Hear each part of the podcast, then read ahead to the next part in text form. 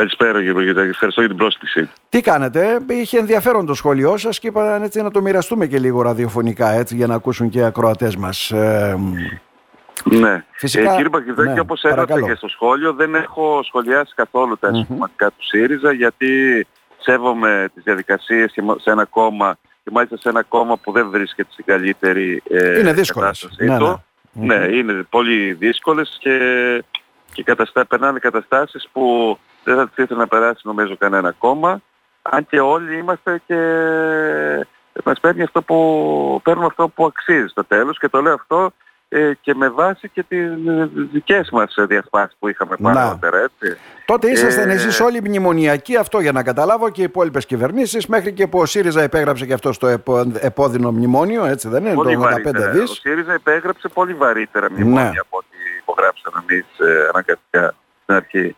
Ε, εν πάση περιπτώσει θέλω να πω ότι εννοείται δεν χαίρομαι για αυτό που γίνεται στο ΣΥΡΙΖΑ, αλλά δεν εκπλήσουμε κιόλας ε, γιατί ακριβώς ε, τέτοιου είδους συμπεριφορές που δείχνουν ε, οι σύντροφοι του ΣΥΡΙΖΑ μεταξύ τους τις έχουμε υποστεί πολύ βαρύτερα. Δηλαδή ε, με προπυλακισμούς, με ύβρις και όπως mm-hmm. είδα και λίγο στην εισαγωγή σας, ε, εγώ ήμουν υπουργός του Πασόκ όταν ήρθε ο Παπανδρέου σε αναπτυξιακό συνέδριο να μιλήσει για την ανάπτυξη της περιοχής και με φορείς που συμμετείχαν ε, όταν ε, όταν ε, ε, στελέχη του ΣΥΡΙΖΑ και μετέπειτα βουλευτές βρισκόταν δίπλα, ε, σε, σε, δίπλα σε αυτούς που πετούσαν πέτρες.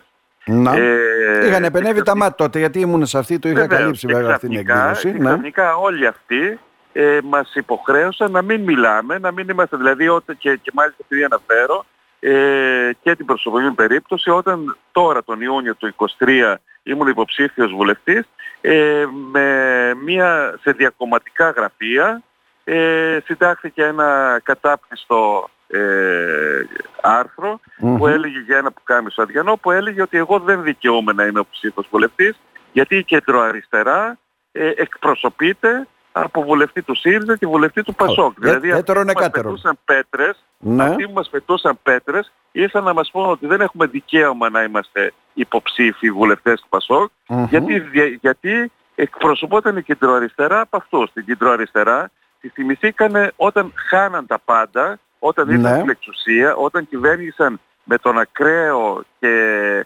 και, και, και, και παραδόξος, με τον πιο παράδοξο τρόπο δεξιό καμένο, θυμηθήκαν αργότερα ότι γίνανε κεντροαριστερά και απαγορεύαν σε εμάς να είμαστε υποψήφοι. Λοιπόν, αυτοί τώρα έρχονται και γίνονται τιμητές ε, και φυσικά σε αυτήν τη διαδικασία εισπράττουν αυτά που, ε, τα οποία καλλιέργησαν όλο αυτό το διάστημα. Θέλω να πω ότι ε, όλα αυτά που γίνονται στο ΣΥΡΙΖΑ δεν με εκπλήσουν εκεί ε, κατά ε, και θεωρώ ότι θα έχουμε να δούμε και πολλά. Καλά, υπήρχαν δείγματα βέβαια που έβλεπε που οδηγεί σε μια κατάσταση, έτσι δεν είναι; Ε, βεβαίως, δηλαδή εντάξει, τώρα, είναι... συγγνώμη, δεν θέλω να αναφέρουμε και σε πρόσωπα και όλα αυτά, δεν θέλετε βέβαια, αλλά εντάξει, τώρα τον κύριο Πολάκη τον είχαν όλοι από απέναντι, τώρα είναι ο ρυθμιστής των πραγμάτων. Καταλαβαίνετε τι εννοώ. Ε, επενδύουν δηλαδή σε πρόσωπα. 40 έδιωξε νομίζω τότε ο Αλέξης ο Τσίπρας για να εξηγιάνει το κόμμα του. Εκεί δεν φώναξε κανένας. Τώρα τους ενοχλεί ο νέος αρχηγός. Δηλαδή είναι λίγο εκεί, παράλογο. Εκεί το, εκεί το ότι διώξαν τον Λαφαζάνη πέτυχε. Αυτό πέτυχε μία-δύο φορές και όταν ίσως έχεις να προσφέρεις σε κάτι. Όταν κάνεις τον κύκλο της εξουσίας, mm-hmm. γιατί ο ΣΥΡΙΖΑ ε, μπορεί να έχει αξιόλογους ανθρώπους μεν όπως έχουν όλα τα κόμματα, και όλα τα κόμματα του Δημοκρατικού Τόξου έχουν αξιόλογους ανθρώπους και προοδευτικούς κατά την άποψή μου, αλλά ας μην ξεχνάμε ότι έγινε κυβέρνηση πατώντας στην οργή του κόσμου για τα μνημόνια, ε, συνεταιριζόμενοι με τα πιο ακραία στοιχεία και της ελληνικής κοινωνίας, ε, δηλαδή στην πλατεία συντάγματος ήταν η επάνω και κάτω πλατεία, η Χρυσή Αυγή και ο ΣΥΡΙΖΑ ήταν πιο κάτω, έτσι, δηλαδή ε, δεν μπορούμε να τα ξεχνάμε αυτά έγινε κυβέρνηση, πρόσφερε στον τόπο ό,τι ήταν να προσφέρει, ναι, ε, ναι. γιατί υπήρχαν και θετικά κοντά στα αρνητικά, αλλά δεν μπορούμε να παραγράφουμε την εξουσία και την ιστορία και την, να, να την πλαστογραφούμε. Ε, υπήρχαν όσοι ήταν στο Πασόκ, υπήρχαν όσοι ήταν στη Νέα Δημοκρατία, υπήρξαν όσοι ήταν στο, στην αριστερά. Δεν μπορούμε να, να, να, να σταματάμε να σκεφτόμαστε ε, από πού προέρχεται ο καθένας και την πορεία του καθένας. Οι τυχοδιοκτισμοί που χρησιμοποιούμε στην πολιτική ζωή ναι, κάποτε έρχονται και ενώπιόν μας. Μάλιστα. Τώρα, τελευταίο ερώτημα. με το κόμμα το δικό σας τι γίνεται, έτσι δεν είναι; Έδωσε τις μάχες του στις εθνικές εκλογές, στις αυτοδιοικητικές. Φάνηκε ότι έχει μια περιορισμένη δυναμική προς το παρόν, που αυτό μας κάνει εντύπωση. Ενώ έχασε ο ΣΥΡΙΖΑ, ουσιαστικά δεν πήρε το κόμμα σας.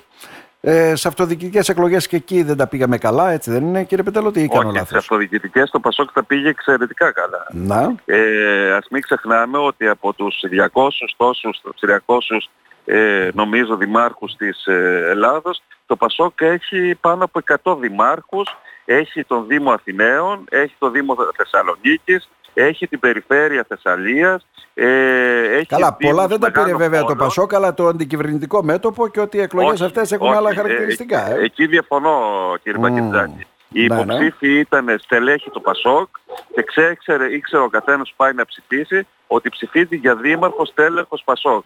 Ε, μπορεί να μην έχουμε την εμβέλεια που θα έπρεπε να έχουμε με την κατάρρευση του ΣΥΡΙΖΑ, στις αυτοδιοικητικές όμως πραγματικά ε, έχουμε αποτελέσματα που αποτελούν άθλο για το Πασόκ και δείχνουν ότι υπάρχουν πολύ μεγάλες δυνάμεις στην κοινωνία που μπορούν να φέρουν και την αλλαγή. Από εκεί και πέρα είναι θέμα του Πασόκ το πώς Ναι, μπορεί ναι. να το αξιοποιήσει αυτό είναι μια μεγάλη πρόκληση ε, με δεδομένο ότι στην κοινωνία δεν υπάρχει και τίποτα το να, ε, το να είναι σίγουρο. Ο κόσμος ε, και η κοινωνία σε πολύ μεγάλο ε, μέρος έχοντας δίκιο ε, αμφισβητεί ε, και είναι καχύποπτος ε, Μμμ. στις πολιτικές δυνάμεις. Είναι λοιπόν υποχρέωση όλων μας και εμάς, εγώ μιλάω για το ΠΑΣΟ και το δικό μου κόμμα, Ναι, να ναι. προσετεριστεί αυτές τις δυνάμεις της κοινωνίας έτσι ώστε να αποπείσει την κοινωνία ότι όταν μιλάει για αλλαγές ε, τις εννοεί τις αλλαγές, να φέρει πρόσωπα στο προσκήνιο ξανά ε, που έχουν αξίες και αρχές, να ανακαλύψει νέες δυνάμεις γιατί υπάρχουν νέοι άνθρωποι οι οποίοι φαίνεται ότι μπορούν να επιστευτούν ξανά το ΠΑΣΟΚ.